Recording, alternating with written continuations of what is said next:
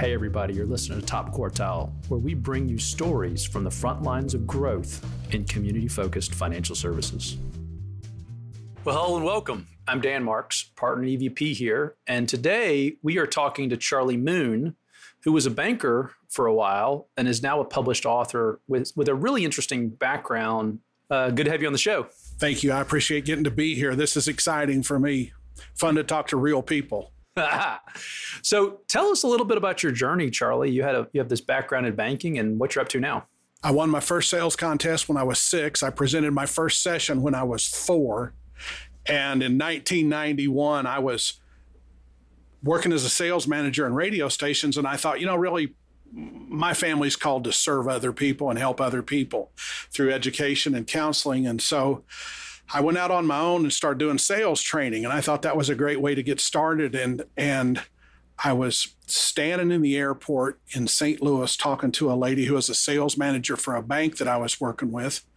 And I said, What are you going to do for the 178 people of this bank you just bought? And she said, Well, next week I'm going to go out and teach them the products. And I thought, No, that's for the bank. What are you doing for the people? And she said, Next week I'm going out. I'm going to teach them the products.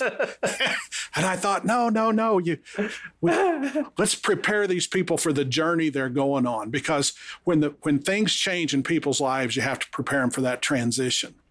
And so what that did was it opened up a bunch of doors, honestly, for me in the banking business with getting to go out to all the banks that this bank bought and do transition consulting work and help them with the sales process. It was a successful process. They asked me to stay. I stayed in banking for 20 years and to be honest, banking kind of lost its charm. And I thought, I'm going to go back and do what I was doing, which is do consulting work for professional services organizations. And, and that's what brought me to here is I, I wrote this book called How to Turn Order Takers into Rainmakers to help people along this journey because technical skills are not enough. They have to develop business because technical skills won't carry their career anymore. That's a great uh, set up for a for our conversation. Excellent. Now, uh, now, kind of on a personal level, what's one fascinating fact that most people don't know about Charlie? I sold a dollar bill I pulled out of my billfold once for. I thought it was a big deal when I sold it for a thousand, and then I pulled out another one and sold it for two thousand. I've sold them for three thousand. I've sold half a glass of water for seven hundred dollars. I've sold used desserts that were sitting on the table that somebody had eaten. I sold that for $450. The other night, I sold a basketball for $8,700. Proof positive, Dan, that if you have the right people, the right plan, and the right process, you can accomplish anything. And if you don't have those three P's, what you'll have is a fourth P, which is problems. Let's back up. The reason I sold the dollar bills and the half glass of water and all that is I do benefit auctions for nonprofits to help those less fortunate. I started doing those in 2003 and have figured out this process. I'm designated through the National Auctioneers Association as a benefit auctioneer. There's about 10,000 auctioneers in the country, and about 5,000 of us belong to the National Auctioneers Association, and about 200 of us do benefit auctions for nonprofits, and I'm one of those 200 people. So, with the right plan, the right process and the right people, you can accomplish anything. Wow, look at that. this is a fascinating little known fact. So you're the one who who set up the scene in in that uh, movie Wall Wolf, Street. Wolf of Wall Street. Wolf Yeah. Yeah. That's good stuff. But but for a lot better cause it sounds like. Thank you. That's it's great to to be able to use some of your gifts and give back and and support others. So well, and to be honest with you, it's great visibility for me because those are all high net worth people that are in the room that night spending money at those benefit auctions and they know who I am, whether I know who they are or not. But it opens up great doors. So when you walk up to the managing partner of a firm and he says, What are you doing? And, and I tell him, and he says, We need to go to lunch. That's a thumbs up when you're in my business. Awesome. So, what led you? You've had this varied background in banking and other professional services and coaching. What led you to, to write the book? honestly, I was sitting with a uh, managing partner one day and I was rolling out my process, and I could tell from the look on his face and his eyes that I needed to get everything that was in my head out on paper. And so I set my goal in, in 2021 to get this book out of my head and onto paper. And the acronym I use for that is called FOTO, which is focus on the outcome. Figure out where you want to go, get the baby steps in line to get to the outcome you want, and you can get there. What happens is a lot of people get focused on the problem. And that problem creates anxiety in their life. That anxiety creates a reaction. That reaction creates another problem. That problem creates more anxiety, and they just get caught up in this endless loop of up and down and up and down, and it's just a problem. So if you focus on the outcome of where you want to be, you know, with your with your business or your life, look 10 years out and then back up to what do we need to be doing over the next 30, 60, 90 days to make that trajectory hit that that outcome that we have out there will be more successful. And so that's why I wrote the book. And I didn't know anything about writing a book. So it's a big project. So I hired a guy who's a development editor, and he had a template and he helps people like me write books like that. So it it that that's how it that's how it all happened. And honestly, the book's doing exactly what I wanted it to do, which is create visibility for the work that I do. Awesome. And so yeah, can you break down the method that you you cover in the book? Or give us a taste of ta- at least sure. a taste of it. Sure. So two things. One is I I came up with this acronym Embrace, and those are components that you need to have to put a business development plan and process in place.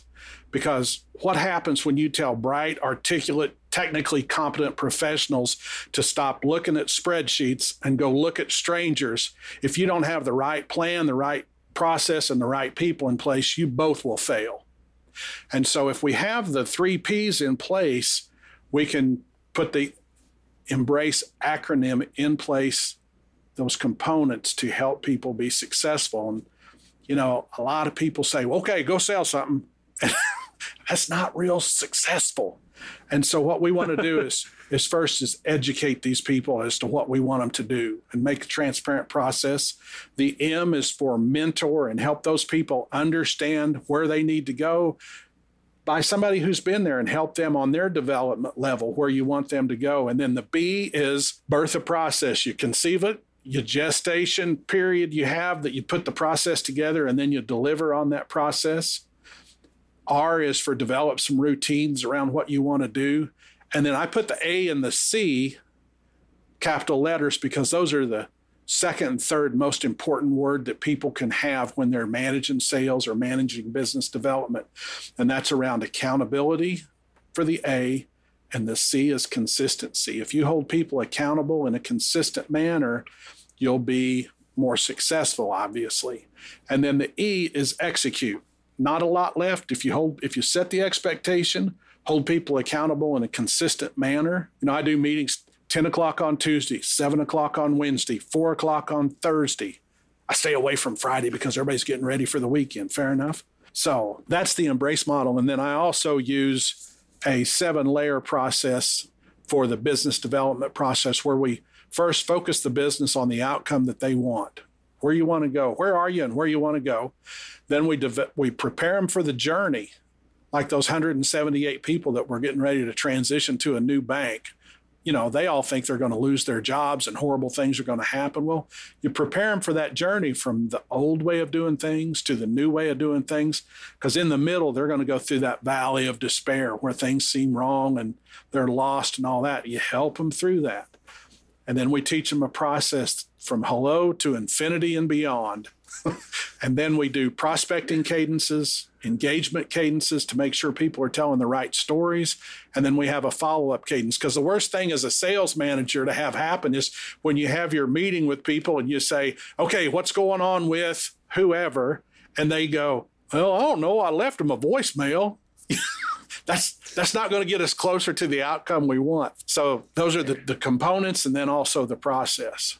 And so, you know, how does it and, it, and the book was very, you know, focused on professional services broadly. What what are some of the the things that you think is are the most applicable to to a bank that wants to kick up their sales uh, sales performance? I observed banking beha- banker behavior for 20 years, and best I can tell, bankers are no different than any other person out there you know, that sounds kind of ridiculous, but it's true. They have the same fears, they have the same doubts, they have the same struggles as everybody else out there. And, you know, it's, it's, I was talking to somebody the other day and she said, well, we're different, just like everybody else, you know, and, and it, because it's our problem, we think it's bigger than everybody else's, right? And so, what I really want to focus in on and help help people in the banking business with and, and any professional service is that it's not the technical skills that will carry us. Those people that think their technical skills will carry them are wrong. Most sales training starts with hello and ends with, with thank you, but it doesn't take into account what happens out in front of hello that determines if they'll say hello to enough people. And we have a objective process. We we run an assessment on people to find out if they'll initiate contact with enough people to be successful. Because if they won't, we need to help give them some tools to help them learn to control their behavior rather than letting it control them. And I think that's probably in banking where you don't necessarily have purebred salespeople. You know, there is that strong. I mean, there, there, there's a, and it's one of the things I love about banking is there's a very strong sense of community support in many cases. But then most people that are in a sales con, you know, customer contact job in a bank had some other role. You know, if it was commercial side, they came up through the the credit training program, or perhaps, or uh, you know, retail. Sometimes they they get hired from other fields or came up through the teller ranks. So I think that in particular of, of really providing that training and understanding about how to how to engage with customers in a structured way is is really important. Well, I, I agree. The uh, the tenth chapter in the book's called the Circle of Competence, and what happens is, and and it came from from uh, Warren Buffett and Charlie Munger, and they they stay in their circle of competence, and that is they invest in things that they know that they know. And what happens is they stay they stay away from things that they think they know if you stay within the things that you know that you know, if you're a credit guy, you know that you know credit. And if you're a private banking person, you know that you know what you need technically to be a private banker. And what they do is, you know, people that know the technical things really don't have a background in business development. So it's, I think it's important to really work within your circle of competence. You know, I've been doing this for 30 years. I think, you know, I've got a few things figured out. So, so you know, I, I uh, Marty Stuart used to play guitar for Johnny Cash and was his son-in-law. He is a, a bluegrass player. And he said, when someone shows up in your life, be brave enough to let them in. And I thought, you know, that's that's really true. Is a lot of people are fearful of letting somebody else in. And I had a mom last summer that was a CPA, and and she she told me after we worked together for a while, she said, You know what you've taught me is the value of visibility and understanding processes for visibility to help me make my competency visible. And she was on a national platform at a conference. She was part of that national committee.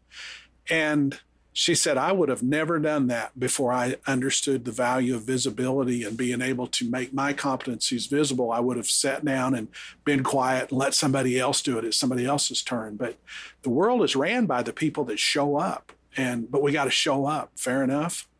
There you go. She she told me she learned to control those nagging doubts.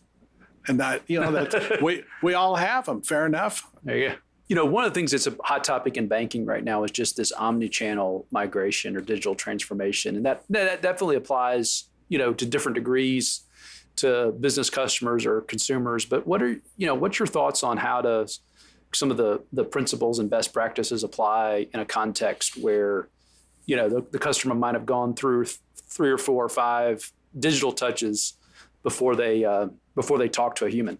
Well, and at some point they've got to talk. They we want them to talk to a human. Fair enough. And what happens is everything's about data and delivery, and part of that delivery is that they've got to initiate people. We need as as bankers, we need to initiate contact with those prospects out there, because the only way we can grow a bank is to get it from somebody else. If you're not talking to your clients, somebody else is. Fair enough. And if they're not engaging the client, somebody else is. People work out of two, two buckets they work out of logic and they work out of emotion.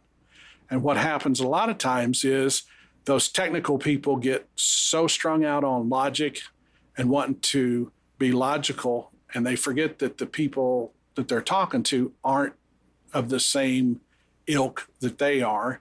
And they need to connect with them on the emotion side by telling engaging stories and getting them to understand where the, the, the client is. Yeah, you think you talk about emotion. I mean, one of the really important parts in retail banking is how you handle those inbound calls. If somebody's already visited the website, you know, logged into online banking, you know, they've had two or three ways to try to find a solution their needs are. And so, you know, by the time they get to a human, they may be more frustrated than any other. And so that's not a logical moment. There you go. Uh, there you them. go.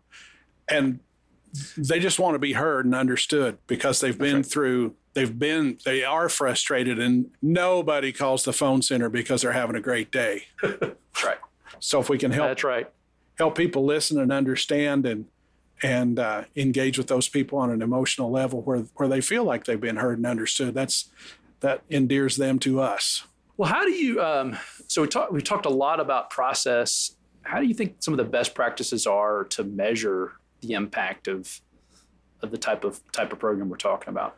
When we first start out, I have a business development checkup that we really have people sit down in their seat and take this business development checkup to see where they are with their people.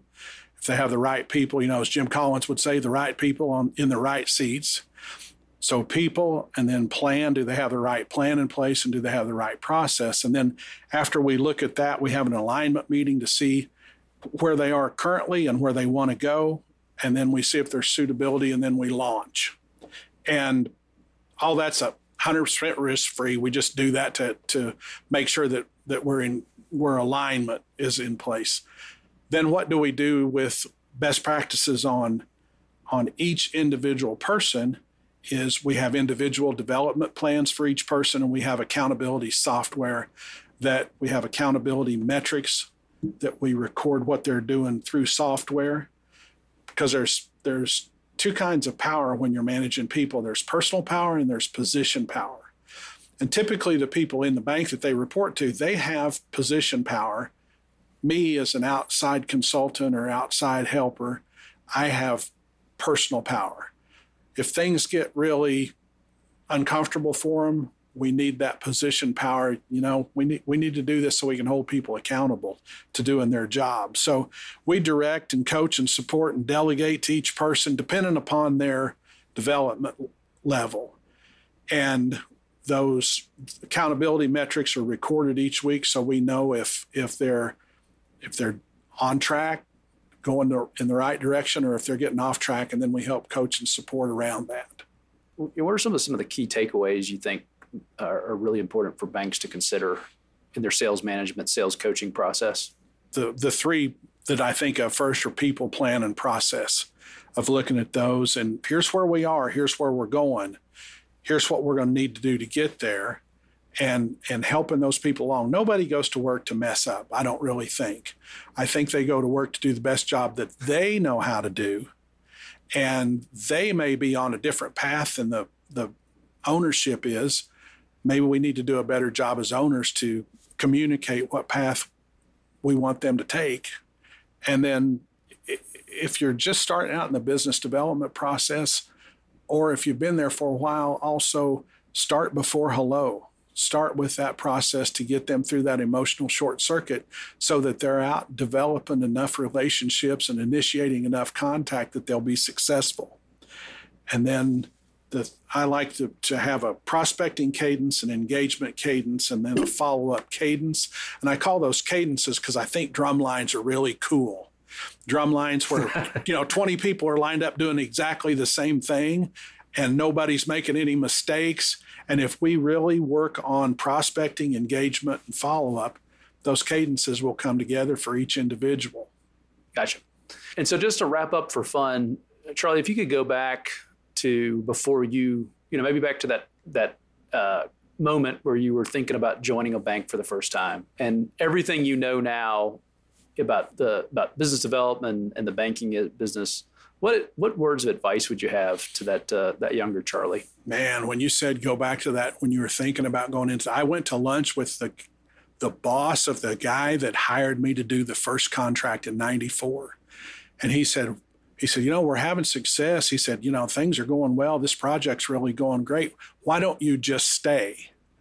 And I went, oh no. I said, and I thought, this is awesome. They're going to offer me a job. This is fun because they were great people and they were paying me a bunch. And so I thought, this is great. And I thought, I need to be honest though. And I said, I don't know anything about banking. And he said, that's great. He said, and I was like, really? Tell me more. And he said, well, he said, we have plenty of bankers. He said, you don't need to learn any of our stuff. We need to learn your stuff.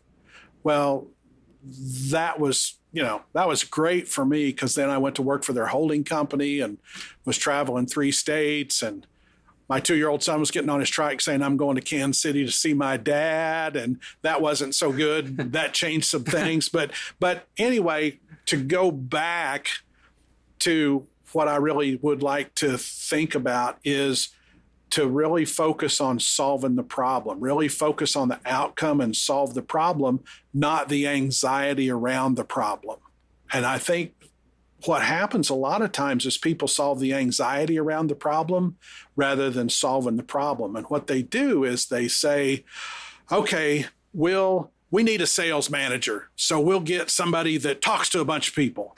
Well, that may not be the solution. So develop a, an objective process to hiring people and understanding really what's going on there and solve the problem rather than the anxiety around the problem. And that goes back to focusing on the outcome because, like I said when we started, a lot of people focus on the the problem, which creates anxiety, which creates a reaction, which creates another problem, and it just gets in a continuous loop.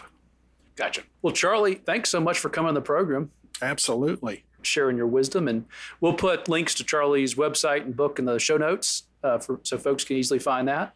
And um, take care. Thank you. I appreciate the opportunity, Dan. That's it for today on Top Quartile. If you haven't already, be sure to subscribe to Top Quartile wherever you find podcasts on any podcast app.